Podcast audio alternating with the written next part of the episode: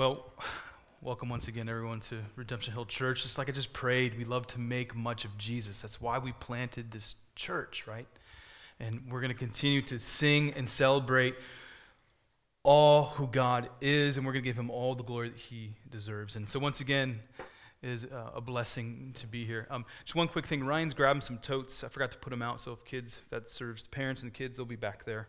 Um, so, my apologies. I tend to forget. It's in a bin. Just keep looking. um, this morning we'll be continuing in the book of Galatians, as many of you know. Uh, we'll be in Galatians 2. So if you have your Bible, you can open it up right there. If not, it's going to be on the screen right behind me. And we'll be looking at specifically verses 1 through 10, verses 1 to 10. And what we will read is that defending our freedom because of the gospel means that we're free from sin, just like we were singing this morning, right? We're free from death. When you're set free because of the gospel of Jesus Christ, when you put your faith in Jesus, you have eternal life. So we don't have to fear death anymore. And we're free from being subjected to the law. And that's that last part we're really going to be focusing in on today in our text. Uh, and we're, we're free, really, to live in a manner that honors God. We're not talking about morality, living a good life, right? There's a lot of moral people in the world. We're talking about following Jesus and being changed by Jesus, and therefore we live a particular way.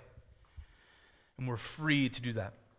Uh, we can't move away from the unmerited grace of the gospel in whichever direction. If we move away in any direction, it's a move away from freedom and into slavery. I was thinking about this this morning um, when I was praying and preparing for this sermon there are a lot of religions and philosophies in the world that are going to tell you or give you an idea about what does it mean to be reconciled to God? What does it mean to know God? What does it mean to be saved? Every, every philosophy or type of thinking or religion has their own language that they use, but the concept is still the same.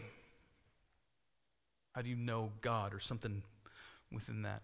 Framework. And, and this morning, Paul gets really specific about what it means to know God, what it means to be saved and set free because of the gospel of Jesus Christ.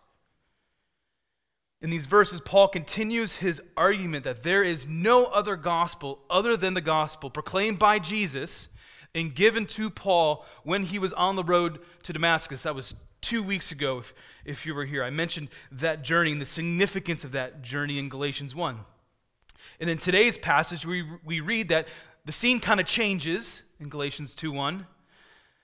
But once again, Paul continues to fight for freedom found in the gospel. So let's learn together and see what God has for us in this particular text. So, Galatians 2, verse 1, and we'll run it all the way to verse 10.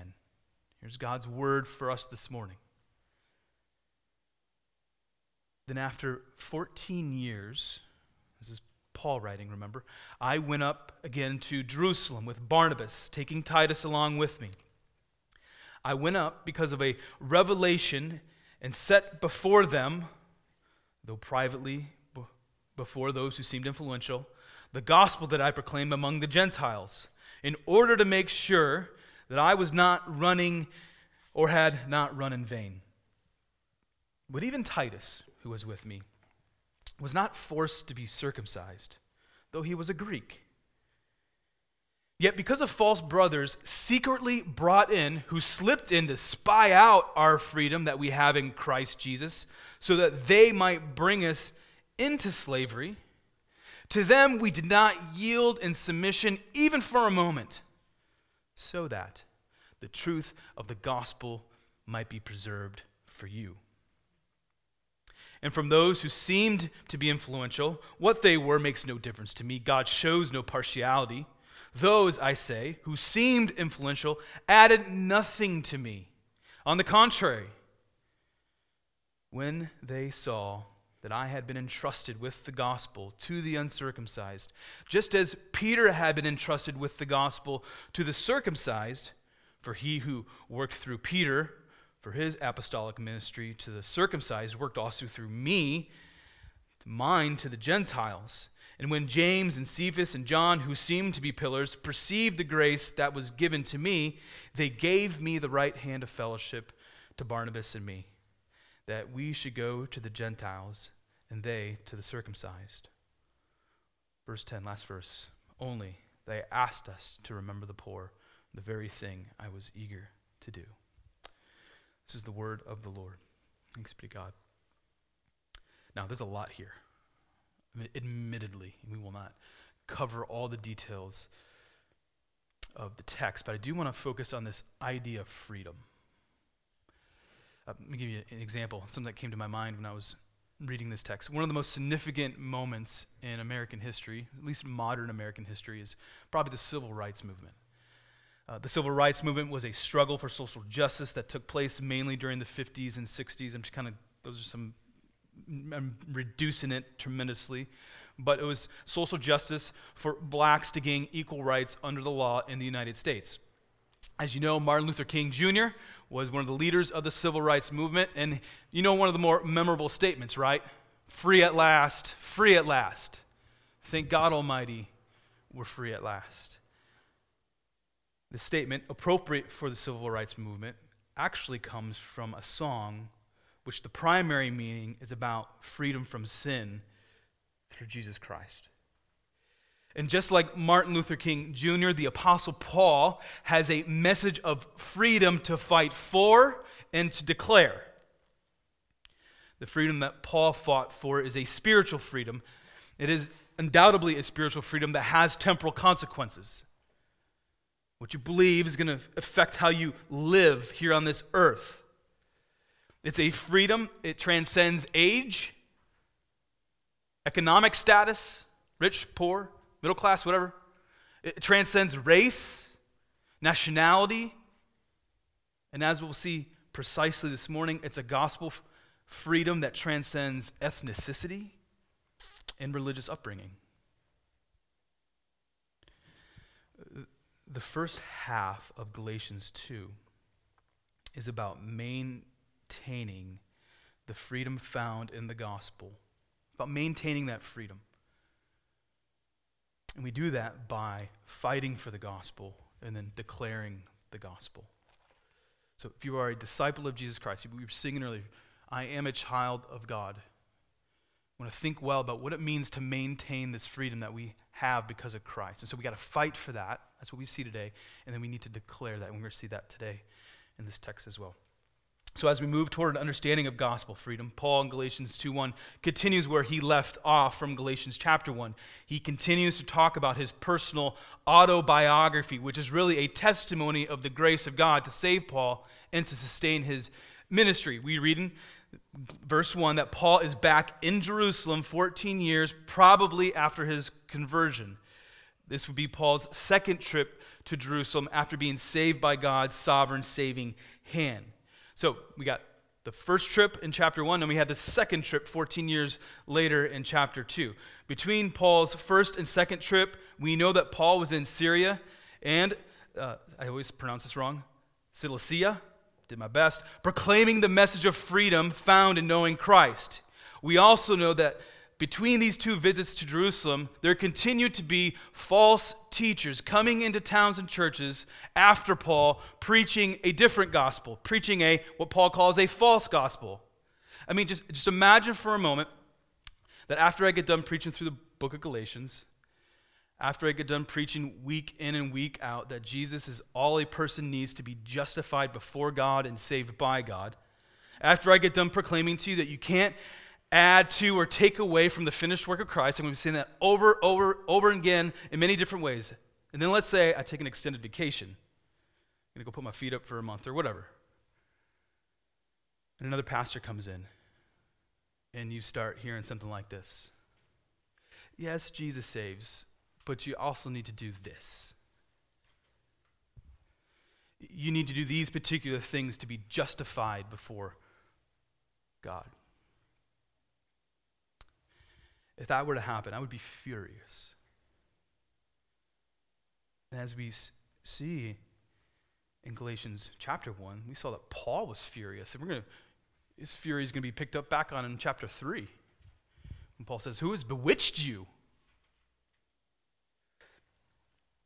We also saw in Galatians 1 these false teachers tried to undermine Paul's gospel by pitting his authority up against the authority of the apostles in Jerusalem. Well, Paul sees through these tactics. And he's going to go to Jerusalem to state his case before Peter, John, and James. It's also worth noting that Paul's decision to go back to Jerusalem is not just a rational decision. This, this, this makes sense. There's these false teachers, and I need to therefore go and talk to the guys who everyone respects, these apostles. Now, that is rational for sure, but that's not what Paul says. Paul went back to Jerusalem because of a revelation that's in verse 2 which means God gave Paul some type of marching orders. Now, this isn't the time to answer the question does God still speak to his people outside his word, which I think he certainly does. But at the very least, we see that Paul's communion with God brings clarity about his path for God. And Paul's path was headed toward a confrontation about the nature of the gospel, what it means to be saved. Acts 15 is probably the context of Paul's visit in Galatians 2. Here it is. You'll, we'll read this and it's going to make sense. But some men came down from Judah and were teaching the brothers, unless you are circumcised according to the custom of Moses, you cannot be saved. That's what Paul's up against. After and after Paul and Barnabas had no small dissension and debate with them. Paul and Barnabas and some of the others were appointed to go up to Jerusalem to the apostles and the elders about this question. So, being sent on their way by the church, they passed through both Phoenicia and Samaria, describing in great detail the, con- the conversion of the Gentiles and brought great joy to all the brothers. When they came to Jerusalem, they were welcomed by the church and the apostles and the elders, and they declared all that God had done with them. But Again, here's the tension. Some believers who belonged to the party of the Pharisees rose up and said, and these are probably the Judaizers that I've mentioned already in previous weeks, it is necessary to circumcise them and to order them to keep the law of Moses. When this trip happened in Acts, it's up for some debate with scholars, but it's really beside the point. Uh, nonetheless, the main point does remain. Paul and Barnabas need to contend for the faith by confronting false teachers. Unlike his first visit to Jerusalem, Paul's second visit was with friends, and his friends are worth talking about. We need to see his companions and why they're there. Their inclusion provides some insight into the conflict taking place. We read in verse 1 that Barnabas and Titus accompanied Paul Again, here's perhaps further context about what is going on in the book of Acts. We know from the book of Acts, Barnabas played a critical role in the early church, right? Acts 4 tells us that he was, quote, a son of encouragement. So he, he kind of had like the tagline Barnabas, dot, dot, colon, whatever, son of encouragement. That's who he was. Barnabas is also the dude who he, he had he sold a field. So he owned land, and then he took the money from selling the land and gave it to the apostles for gospel advancement. That's the kind of person Barnabas was. It's also significant to note that Barnabas was a Jew who was saved by the grace of God, and he became a disciple of Jesus Christ. Because he was a Jew, he was already circumcised. Barnabas' religious upbringing is significant because Paul's other companion, Titus, was not a Jew. Titus was a Gentile and a Greek. Like Barnabas, Titus played a role in the gospel mission with Paul. So if you read Acts, you're going to you're going to see Barnabas, you're going to see Titus. Titus shows up in Second Corinthians. We actually have a letter from Paul to Titus. So if you keep flipping in your New Testament, kind of go toward the back, you're eventually going to run into a book called Titus. But Titus represents so much more in today's passage. He is a symbol and example of gospel freedom. I think Paul went to Jerusalem this second time to confront the false teachers, and he knew what Titus meant. His coming along with Paul was significant. It was likely that Paul was receiving pressure from these Judaizers, these groups, to circumcise Titus, but Paul didn't back down. And God blessed Titus because he went into Jerusalem, the bedrock of Judaism, to fight for the freedom he has because of faith in Jesus Christ. You see, so much more is at stake than answering the question Does a person need to be circumcised in order to be saved? What is at stake is your freedom. I tried to picture what it would have been like for Titus to walk into Jerusalem with, with Paul. The best I could do is, like a sports analogy. Should be no shock there, actually. Um, I'm, a, I'm a huge Chicago Cubs fan, love baseball, and their manager is Joe Maddon. And it would be like Joe Maddon going into the clubhouse of their rivals, the St. Louis Cardinals. And, and I, I would imagine all those players would be giving him a lot of long looks like, What are you doing here? You cut the tension in the room with a butter knife, right? I think Titus's presence caused a similar tension among many in Jerusalem. And we read more about why this tension exists in verses 3 to 5. Here are these verses again.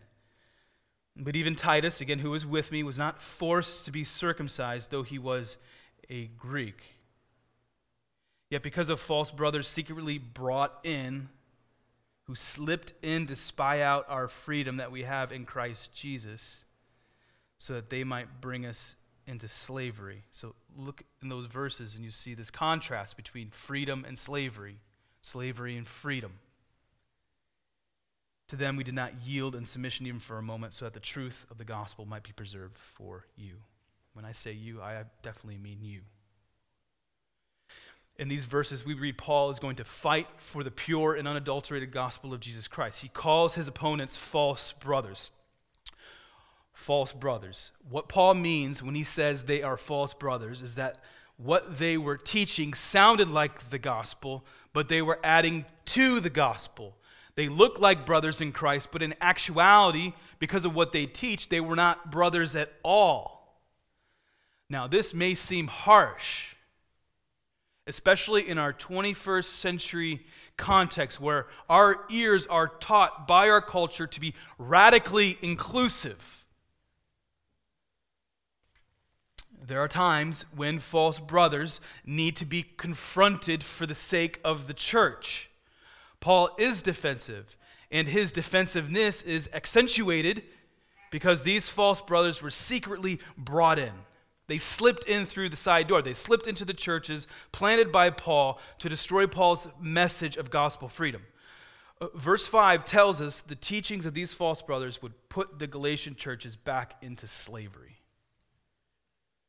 So, in these verses, we see clearly the distinction, like I said, between freedom and slavery. God's desire for you this morning, as you sit and listen and as we sing, is to be free, is to live in the freedom that is found in knowing Jesus Christ. Do not submit yourself to living in slavery by trying to earn your justification and salvation. It's been won by Jesus dying on the cross and then rising from the dead. If you believe that by faith, you are free. You're the most free people in this planet. So please hear God's heart for you. Christian, you do not need to strive to earn God's justifying favor. You can't earn his love any more or less than what Jesus has already earned for you. God does not love you any less because you missed devotions or because you forgot to pray this morning. Listen, reading the word and praying are means of grace for your life, for sure, um, but they don't save you. Instead, they are a response to what Christ has done for you by dying on a cross for your sin. Therefore, we dive into God's word, we pray, we fellowship. You're not going to earn God's love by doing those things. God's love for you is most clearly understood when he sent his one and only Son to die on a cross for your sin. One of my favorite verses in the Gospel of John is John 15, 13. Greater love has no one than this. You want to know what love is? We use that word all the time. You hear it in so many movies and commercials and songs. You want to know what love is? That someone laid down his life for his friends. You will not find a greater love. And you can't earn that kind of love. It's given to you by the Father. These false brothers were saying, hey, you want to know God's love? You want to know His salvific love, His saving love, His justifying love? You need to do more. And Paul wasn't going to put up with it. We read in verse 4 that these false brothers were spying on Paul, they're spying on his companions, and they were spying on the church to propagate their false gospel. The word spy in verse 4 does have a negative sense. What we have here is like actually military language. So think about those movies you watch where there's spying going on, and whatever, um, Jason Bourne or whatever. Military language, but it's being used kind of politically. These false brothers were playing the earliest game of like church politics. They were doing so by acting like undercover agents and conspirators, and their goal was singular. They wanted to destroy Paul's gospel message. A quick Google search will reveal many false brothers who are spouting out false teachers for us today. From Paul's perspective, these false brothers are still stuck in bondage. They actually don't know freedom. They have chains around their feet and wrists. They are prisoners who come to see what was going on, but they came spying with no intention to be free, but to bring others back into bondage with them.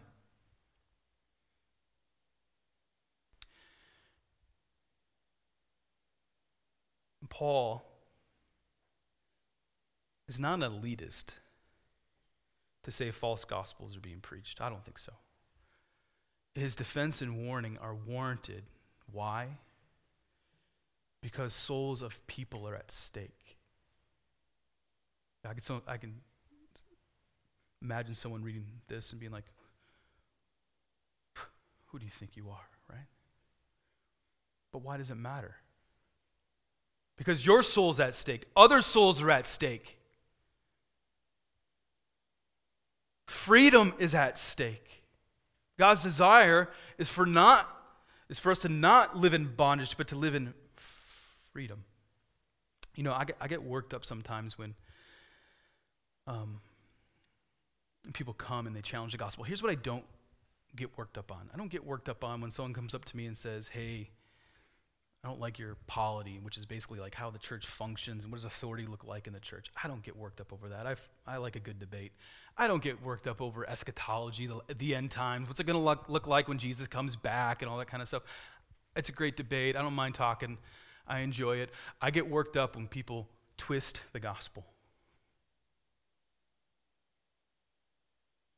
That's when I really get impassioned.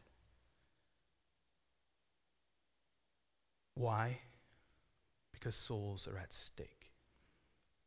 Paul's situation, I think, creates an interesting paradox. On the, on the one hand, the church is the place where all are welcome to come and hear the good news of Jesus Christ and to be set free from sin, bondage, death, and the burden of the law. The church is the place to hear about freedom. However, if you mess with the message of free grace, which results in disunity and division, there is an exit door. Paul is not going to play games with false brothers. And for the sake of unity, for the sake of souls, we need to take the same posture as Paul. Paul said in verse 5, We did not yield in submission even for a moment. There's no doubt in Paul's mind that the battle for gospel freedom is worth fighting for. Paul's ongoing defense of the gospel does raise the question of why. Why, Paul? Why are you all worked up? Why is Pastor Sean all worked up? I could hear my oldest child asking me that question. Why you all worked up, Dad?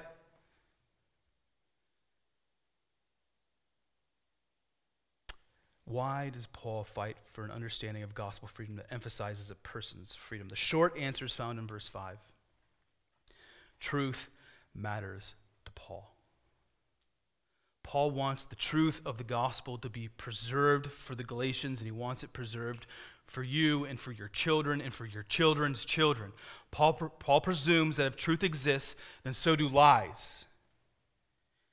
If truth exists and it is not relative, then other beliefs will contradict Paul's message of gospel freedom.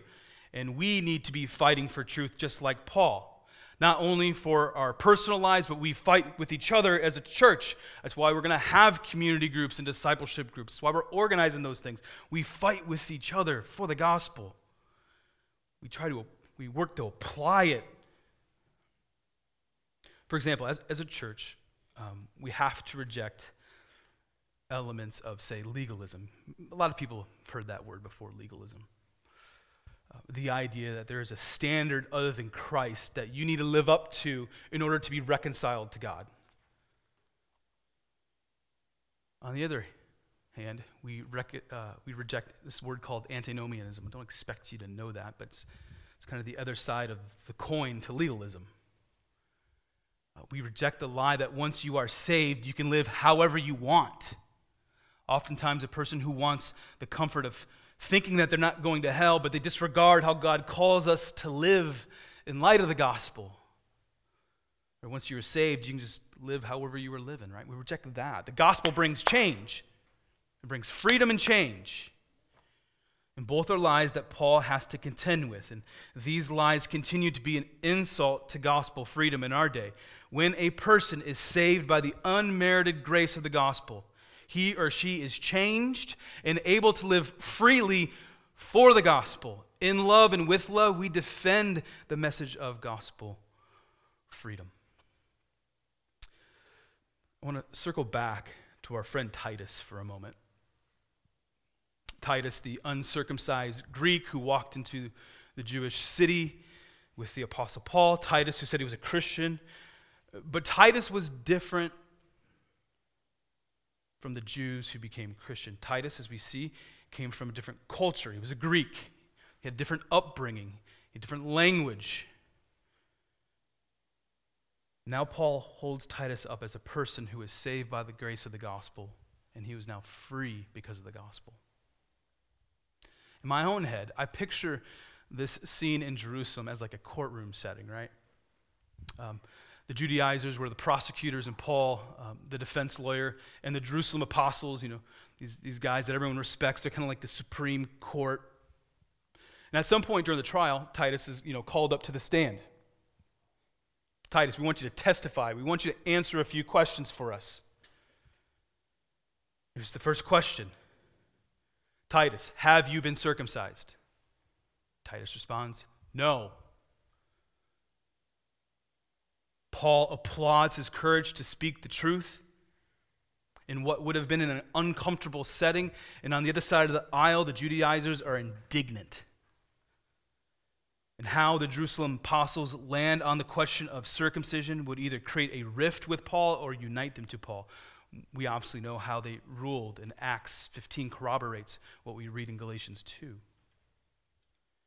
The acceptance of Titus as a brother in Christ also provides a secondary consequence. Not only is the law not needed for justification and faith in Jesus Christ, but this means that the gospel is for all people. We should not miss how this applies to us. We, we're a relatively homogeneous community, and our surroundings and our demographics are as well. There isn't much racial or ethnic diversity, comparatively speaking, right? It's just it's the reality, and that's okay. God has us here to plant this church to reach this community. That is okay. But we need to be a church who welcomes people of all different types. The gospel isn't just for a specific segment of people. There's no such thing as an American gospel. It's a message for all people. And this was the subpoint of Paul's message to the apostles in Jerusalem. If Christianity is going to be a message for all people, a global movement, the gospel of free grace needs to be unshackled from the burden of the law. What I'm not saying is that the law is irrelevant. For example, we read in Matthew 5 17 when Jesus says, Do not think that I've come to abolish the law. I've not come to abolish them, but to fulfill them. For truly I say to you, until heaven and earth pass away, not an iota, not a dot will pass away from the law until all is accomplished. Jesus doesn't disregard the law, and we don't disregard the law. The problem is rightly understanding the law.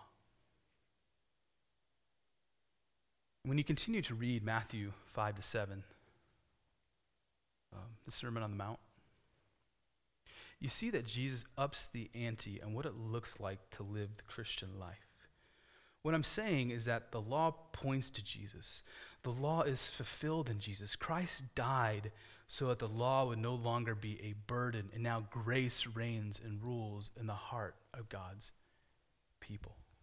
As a result, the mission to the Gentiles has come into full force because faith in Jesus is the clear standard to know God. I was thinking about this this morning. Abraham. Abraham, we read in Hebrews 11, was a man of faith. He knew God because of faith. Abraham lived before there was the law. So, how do we know God? By doing or by faith? And we'll actually get into that more in, Galatians 4. So, as a result, Titus is welcome into the community of faith because the law does not save.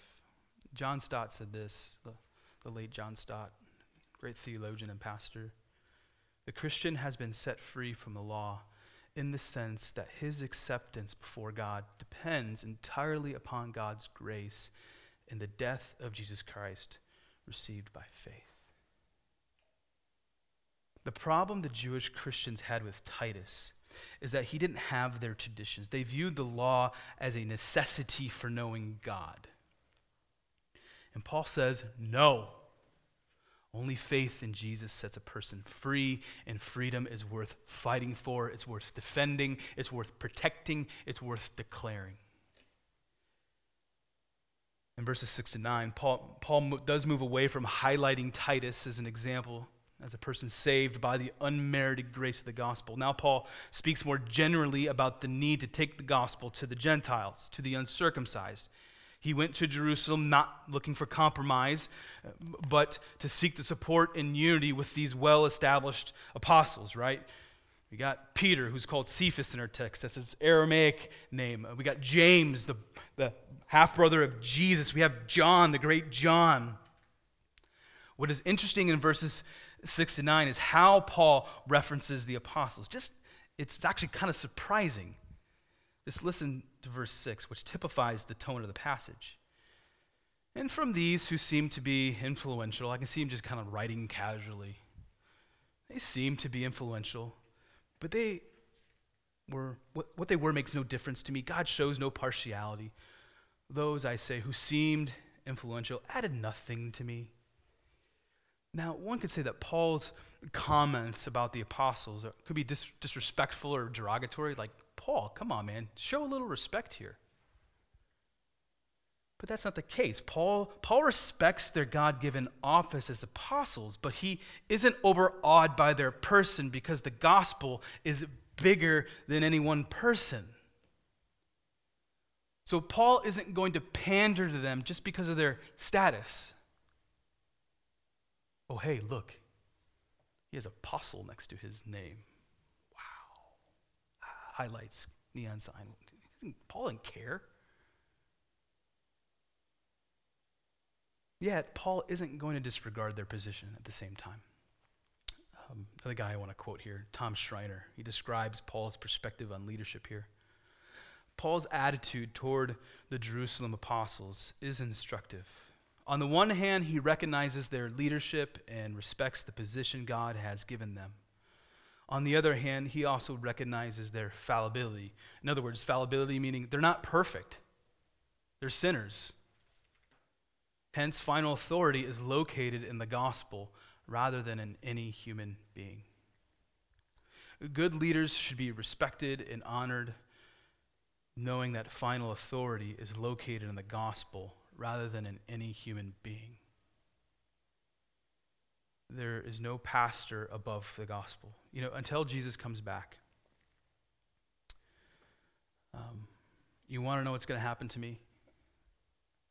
I'm going to die. I'll pay my taxes and I will die. After that, um, after I leave this earth, the gospel will remain. The gospel will still advance. Other men and women will rise up to proclaim the truth. There will be more Tituses who are called by the grace of the gospel and saved by the grace of the gospel to take the message of the gospel forward.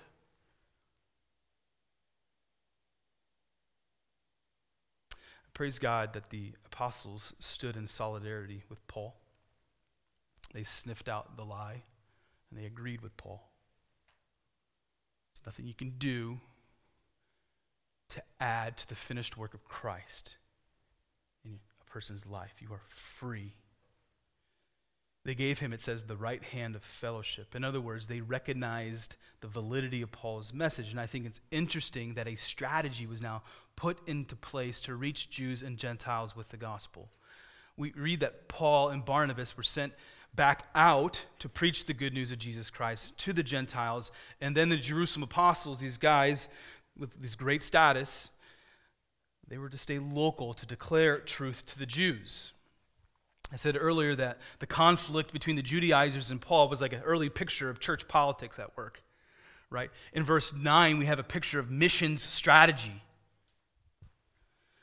Now that they were all on the same theological page, they used wisdom about how to get the message out. And as they went, as they went out, their plan also included the need to show compassion to the poor. Now, when I, when I read through Galatians, when I get to verse 10 in chapter 2, I'm just like, who threw in that verse? It just it seems completely disconnected from the context. Again, here it is. Let me get to Galatians 2. So we have this whole thing about Judaizers and what is the true gospel and so forth and so on. And in verse 10, they asked us to remember the poor, the very thing I was eager to do. Why is that there? You know, upon further review, it, it makes complete sense. Paul and Barnabas were going out to declare the gospel, and they were also called to demonstrate the gospel by showing compassion to the poor, to the needy. Here is how ethics flows. This is where ethics flows from theology. How right belief what you believe about God leads to right action, caring for the poor. Therefore, churches who love and cling to the truth of the gospel also love and seek to demonstrate love and compassion for the poor, for the broken, for the hurting. To messy people who come into this church I'm not talking about the recent developments of social justice movements. I don't have a strong opinion on them. What I am saying is that because we are the freest people in the world because of Christ, then we are compelled to move toward the poor just as Christ moved toward us. We know that feeling of lostness. And without Jesus, we would continue to be lost and poor. Yet Jesus comes and he saves, redeems, restores, sets free. And so, as a church, we go. And we will, as we continue to grow and programs get into place, we will want to care for needy people, for the poor. So, eh, to end here. Two results happened because of Paul's second recorded trip to Jerusalem. So we got one, Titus was accepted, right? Which gets to the nature of the gospel. There's nothing Titus needed to do to earn favor with God outside of God's electing hand and him and God giving Titus faith. And second, Paul's commission to the Gentiles was approved, which means the message of the gospel is not for an isolated group of people with a particular tradition or culture or nationality. But the gospel, the gospel of freedom, is for people from all tribes, tongues, and nations. So may we be a church who embraces the freedom that we have in Christ and who declares that freedom to others for the glory of Christ.